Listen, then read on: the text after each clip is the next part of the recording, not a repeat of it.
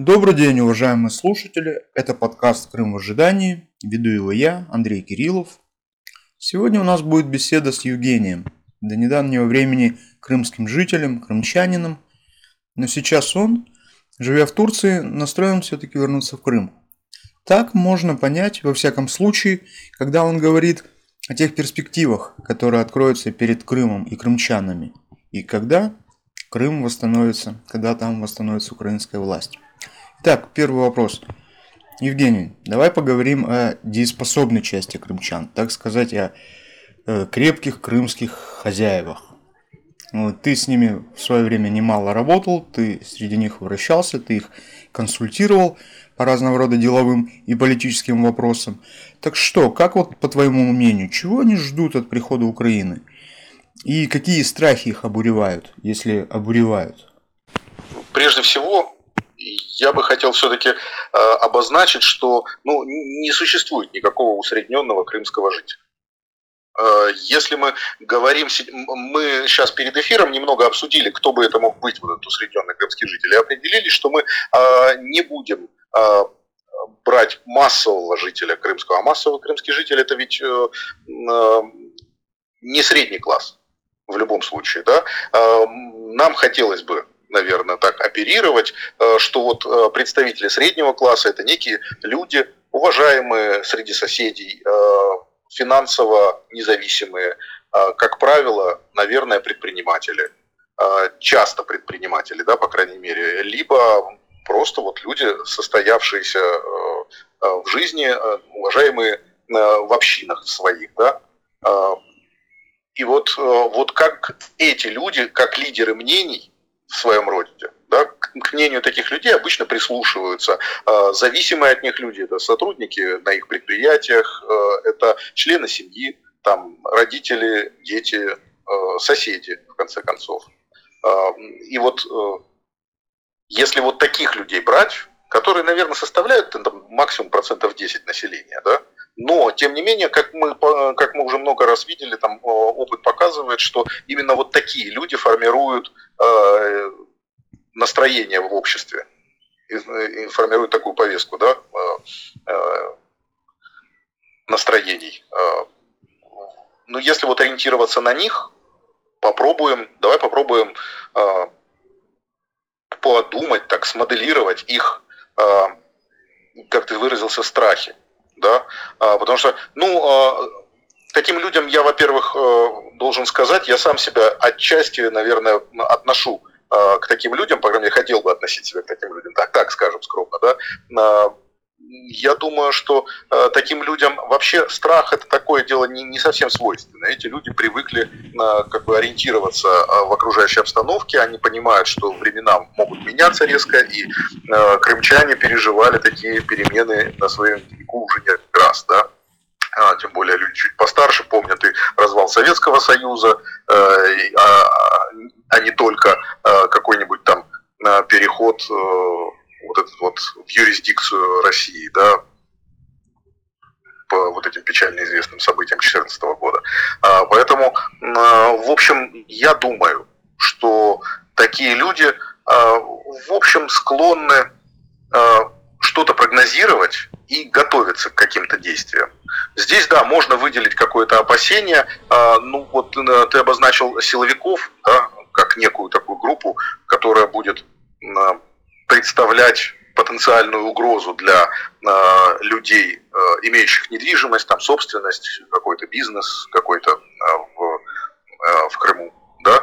Но мне кажется, что как раньше силовиков не сильно боялись, э, особенно такие люди, потому что э, ну вот Крым это же э, конгломерат таких маленьких городков, где э, вот такие люди, э, которых мы сейчас обозначили, это часто э, люди, выросшие прямо в этих городках, у которых вот кум, брат, сват, это какой-нибудь где-нибудь э, пожарник, мент, какой-нибудь чиновник условный, да, э, и они себя спокойно чувствовали и при переходе э, в Россию, да, при, когда, когда, казалось бы, опасений должно было быть больше, чем при возвращении в Украину да, потому что российские силовики, скажем прямо,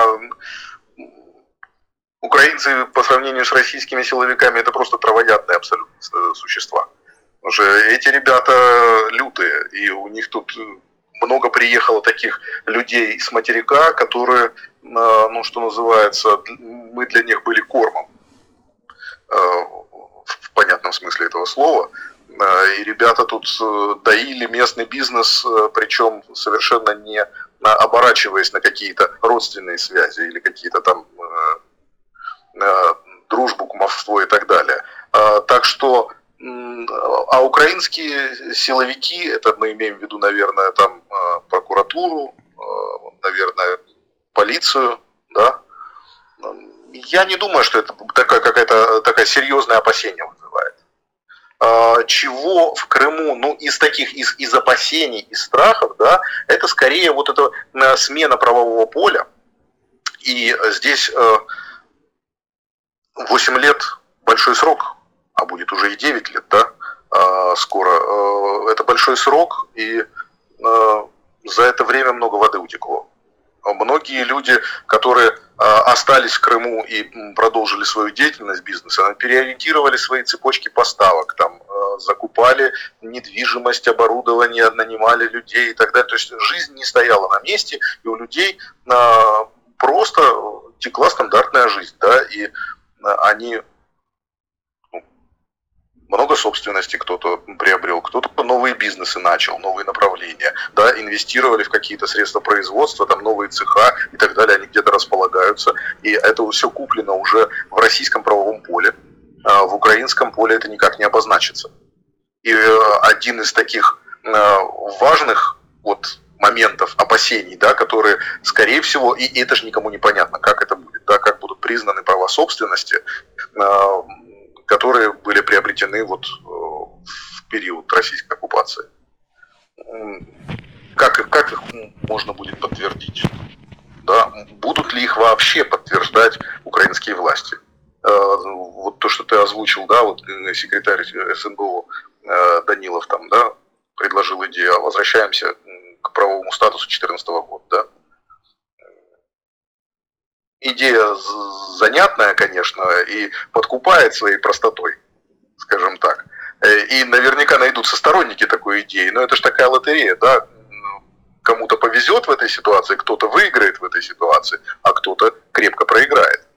Мне кажется, что слишком много будет проигравших в этой ситуации, да, их действительно будет значимый процент, прям сильно значимый процент.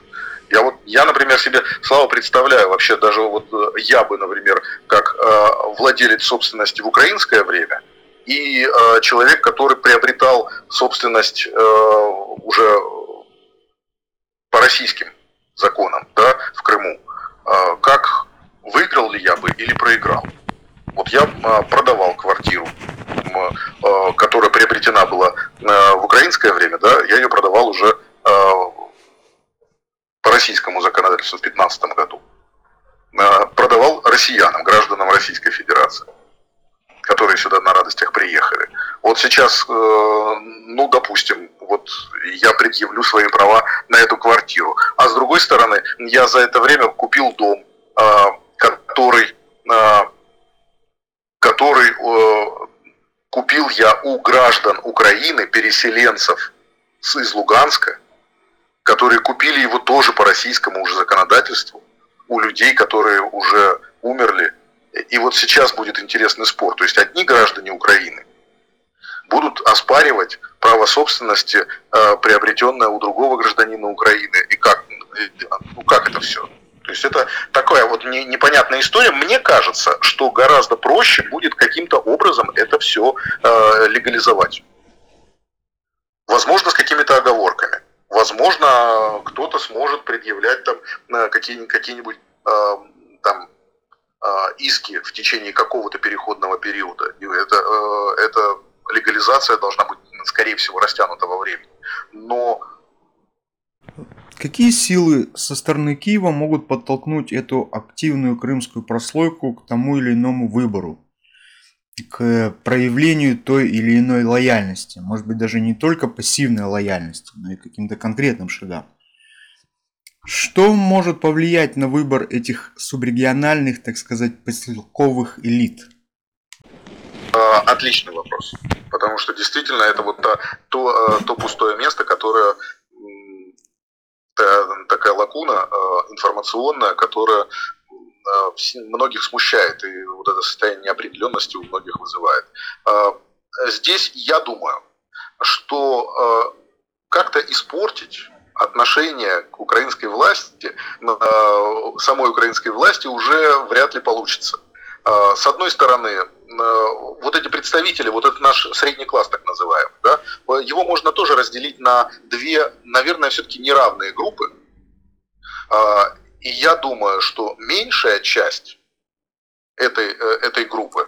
Это люди, либо приехавшие в Крым, либо ну, искренне заблуждающиеся относительно э, природы украинской власти и скажем так, вот этого все. Э, короче, те, кто смотрят телевизор, те, кто верит этому телевизору, да, который, это я все-таки думаю, в этой аудитории меньшая часть вот в этих 10% э, да, условных, которые мы обозначили, может их больше чуть-чуть будет, э, может быть чуть меньше, но вот эти, вот эти условные 10%, среди них все-таки большинство людей, ну если не проукраинских, ну скажем так, проадекватных, я это так бы назвал. Э, те люди, которые не питали больших иллюзий относительно прошлой украинской власти, потому что мы-то расстались с Украиной времен Януковича, надо, надо понимать, да, а это, ну, жесть была и счета. То есть отжимы предприятий, э, всеми эти смотрящие, все эти коррупция, и все это присутствовало у нас так, таким цветом э, цвело, что будь здоров.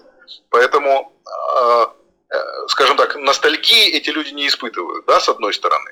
И каких-то эм, иллюзий по поводу украинской власти там у них не было. Но, с другой стороны, люди эти, можно назвать их скорее адекватными. И среди тех людей, которых я, например, вот встречал, а я со многими бизнесами общаюсь, общался и продолжаю общаться просто по долгу своей, ну, по работе.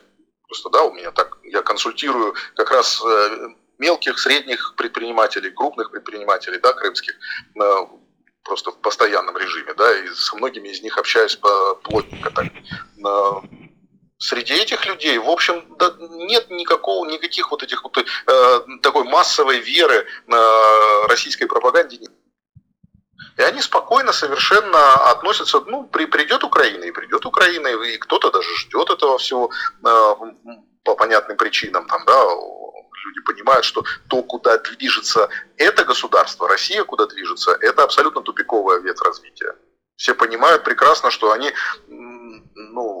ничего хорошего не приобретают здесь. Есть какие-то ребята, которые там, а, ну, скажем так, а, которые рассказывают о том, что кому-то, вот, например, кто-то говорит, бизнес стало вести легче. Кто-то говорит. Ну, якобы вот он сел на какие-то государственные подряды там, и так далее, и вот они там, ну, стали богаче. Кому-то и многим, я знаю, что многим стало вести бизнес сложнее налога, налогов больше, контроль за этими налогами жестче, э, всевозможных там неналоговых платежей и сборов очень много, и они э, просто как снежный ком нарастают с каждым годом. В России здесь, ну, действительно, э, бизнес начали доить, вот как при мне, вот за эти 8 лет я прям вот наблюдаю вот этот рост налогового пресса, да, и он довольно такой бесцеремонный и жесткий.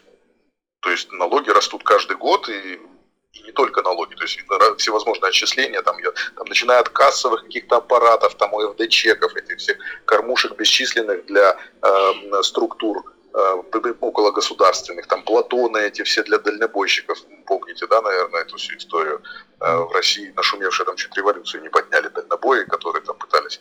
Э, и, и не только, это там все эти акцизы, подакцизные товары, которые там молоко, там, ой, это перечислять можно массово, да, и предприниматели, которые сейчас, ну, что называется, смотрят и планируют приход Украины, ну не планируют, а как бы планируют свои действия на случай прихода Украины, я не думаю, что они сильно боятся. Что бы могло их оттолкнуть, я, честно говоря, не представляю, что бы могла сделать украинская власть, чтобы эти люди э, начали бы больше поддерживать там спецоперацию, я не знаю, там, как ты говоришь, э, там поставляли более активно, чем они делают это сейчас да, там, потому что, э, ну, я, тем не менее, вот эта вот меньшая часть предпринимателей, которую, я думаю, меньшая часть предпринимателей, ну, мой личный глазомер, может быть, давай сделаем поправку на ветер, что, э, может быть, мне так повезло в жизни, что я больше общаюсь с адекватными предпринимателями, хотя вижу э, в том же Телеграме, там, про российские паблики э, в Телеграме, которые, ну, вынуждены, я, я просто знаю одного депутата, как минимум, да, который вот в личных беседах э, ни разу мне не, не противоречил, когда я ему объяснял э, всю эту жесть положения, в котором э, мы все оказались да, в России. И, и он только соглашается со мной. Но он, как любой депутат, тех времен еще, оттуда еще с украинских времен, продолжая быть депутатом, теперь уже в российском Крыму, ну, это люди оппортунисты, в общем до определенной степени. Да. В самых общих чертах, что произойдет с крымской экономикой, когда закрывается Керченский мост, но зато широко открываются ворота на Перекопе? Ну, вот это очень интересный вопрос. А, потому что а, здесь, если а, посмотреть на этот вопрос с точки зрения экономической географии, да, то в Украине Крым это все-таки был, это был южная столица, грубо говоря. То есть даже не Одесса, мне кажется.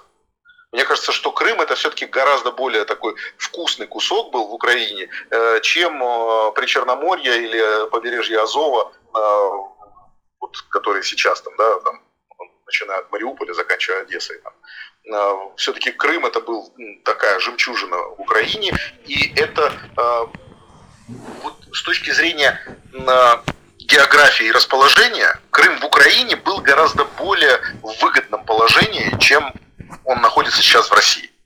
Потому что э, в Украине это была самая южная точка. Это было вот то место, которое самое красивое, самое южное. Э, туристический потенциал Крыма, ну, он, он был налицо. Да? Это международный курорт, это э, не только украинцы ехали, но и э, там и, и Россия, и Белоруссия, и там какие-то страны там э, Балтии, э, но и Польша с удовольствием приезжала очень много туристов, там немцев и так далее. То есть вся Европа сюда более-менее ехала, даже несмотря на неразвитость инфраструктуры и так далее.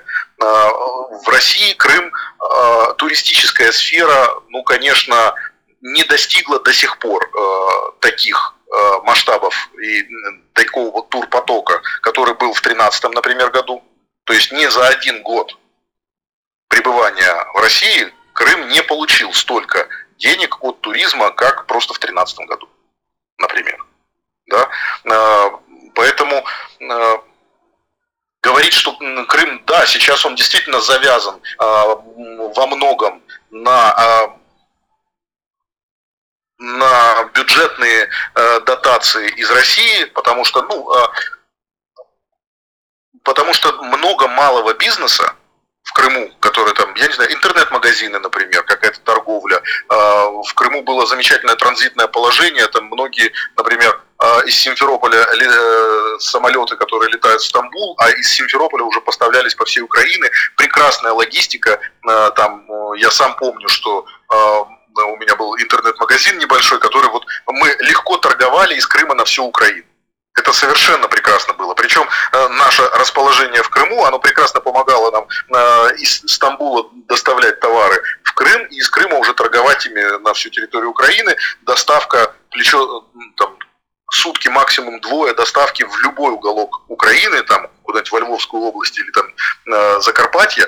Новая почта здесь, что называется, вспомним, приятными словами, теплыми словами, да, ничего подобного в России в принципе нет, да, а Крым в России это э, совершенно аппендикс, это какой-то Калининград условный, понимаешь, что ни, никакой малый бизнес, никакая интернет-торговля абсолютно не рентабельна и невыгодна с Россией, потому что в Крым никак не завезешь товар, кроме как из России, и поставлять на Россию из Крыма смысла никакого вообще нет. То есть это сразу обрезает рынок для всего малого бизнеса, потому что плечо доставки сырья, а потом вывоза товаров из Крыма, ну, понимаешь, да, о чем говорим. То есть это, это просто какой-то волчий угол, э, который в лучшем случае может э, местный бизнес может ориентироваться только на локальный рынок который, ну, конечно, это, это смех. У меня полно было примеров, то есть много, помимо моего интернет-магазина, который который я открыл в начале 2014 года, так повезло, да, и вот я набираю обороты, и вот у меня там э, за март месяц уже торговля летит во все, и тут я вот эти события, которые происходят, я понимаю, что, а как же теперь у меня большая надежда на то, что останется новая почта, может я как-то поторгую еще на Украину, там, елки-палки, и тут все это осыпается, конечно, кое-как выдергиваем платежи за отправленные товары там за март месяц, и все, и в марте месяце залипает. Э, а, а многие мои клиенты, которые прекрасно торговали на Украину из Крыма, а, сейчас до сих пор не могут достичь таких же показателей в интернет-торговле, например. Потому что тогда они торговали замечательно на всю Украину из Крыма, сейчас они торгуют только на Крым, из Крыма. В связи с твоими оптимистичными, в общем, взглядами на э, крымское, на крымское положение, на крымскую экономику, а какие сильные стороны могут быть у этой новой крымской, украинской, европейской даже экономики Крыма? А, ты знаешь, я в этом вопросе... Слышно меня? Да, да. Да. А, я в этом вопросе а, большой оптимист. А, нельзя ориентироваться на то, что было в Крыму до 2014 года. Я думаю, ситуация э, будет уже принципиально иная. И Крым займет уже совсем другое место, и Украина будет совершенно другой, и Крым в этой Украине будет совершенно другой. Во-первых, я считаю, что э, сразу э, назовем несколько точек роста, которые Крым ожидают, и мимо них Крым не пройдет. Конечно, это туристическая сфера. Крым однозначно станет привлекательным международным курортом. Однозначно. А, я сейчас могу абсолютно точно сказать, что, ну вот, находясь в Анталии, я вижу э, перспективы Анталии, конечно, с ее огромным сезоном, вот этим э, морским и так далее, но э, Крым все-таки это очень хорошее место. То есть все-таки он будет, э, я уверен, э, его потенциал туристический э, гораздо сильнее раскроется с приходом международных э, компаний, международных инвесторов, э, сеток отельных э, и прочих бизнесов в сфере туризма, досуга и так далее. То есть туристическая сфера в Крыму однозначно воспрянет, потому что то, что сейчас, конечно, ориентирование только на российского туриста и только того, который не доехал, э, вернее, решил не ехать в более дорогие российские курорты, а поехал в более дешевый, крымский, э, потому что, потому что крымский дешевле, потому что до него тяжелее добраться. То есть э, те, которые не успели отдохнуть в Сочи и Геленджике, вот те не хватило места, да, вот те приехали в Крым. Сейчас э, по остаточному принципу, сейчас такого точно не будет.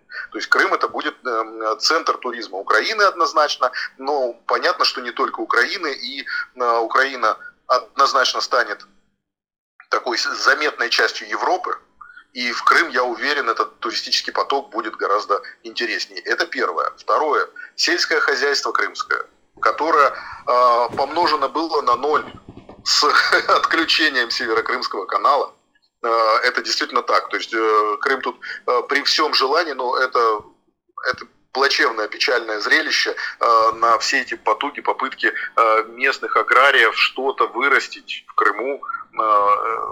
Это ну, такая история грустная. Возобновление водоснабжения по Северокрымскому каналу однозначно оживит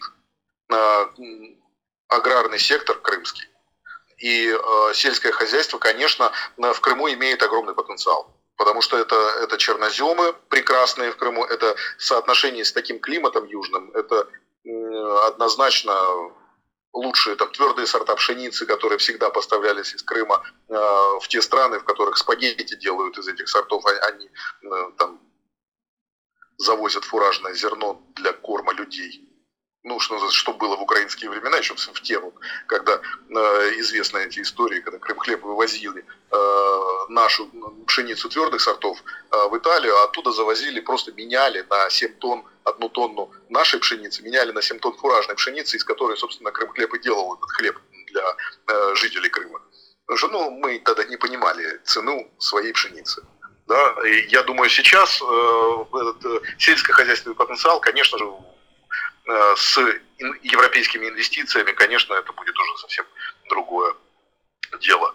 А, что-то говорить о а, там, как вариант, можно говорить также и о, например, IT-технологиях. В Крыму, как ни крути, все равно остались, э, осталась школа, э, у нас э, вуз э, готовит, там, Симферопольский вуз, там, что-то в Севастополе, вроде как я слышал, готовит каких-никаких программистов. В украинские времена эти программисты формировали здесь э, аутсорсинговые компании, то есть э, ребят-программистов хантили э, с пятого курса в Симферополе, и в Симферополе было полно офисов. Мы со своими маленькими IT-проектами, ориентированными на крымский рынок, мы не могли найти себе программистов, потому что студентов выдергивали на, на зарплаты. Э, у нас э, программист должен был дорасти до такой зарплаты, а эту зарплату просто получал какой-нибудь юниор там после института сразу. Э, а если у него немножко там масла в голове, как говорят, человек дорастал до приличной э, зарплаты в долларовом эквиваленте э, буквально за полгода работы. Э, так что, а, ну, скажем так, айтишники это же такой народ, которые могут работать из любой точки мира. И если в Крыму приятные условия жизни, доступное жилье и что называется, климат и, и фрукты, и овощи, и все дела. И если почему бы э, даже украинским айтишникам, которые, а Украина однозначно будет IT-центром, э, мощнейшим хабом в Европе, это уже так по факту. Украинские айтишники уже делают великолепные продукты международного уровня э, по очень конкурентным ценам, и э, украинская IT-индустрия, ну, я уверен, будет развиваться очень сильно. И Крым вполне может стать таким прекрасным местом, где о, вплоть до э, таких э, силиконовой долины э, украинской. Как, как вариант. Это... это был подкаст «Крым ожиданий». Провел его Андрей Кириллов. Мы беседовали с Евгением. В прошлом IT-менеджером э, и политконсультантом в Крыму, а теперь живущим в Турции и оттуда, как мы видим, дающим вполне оптимистичные прогнозы развития Крыма, когда там установится украинская власть.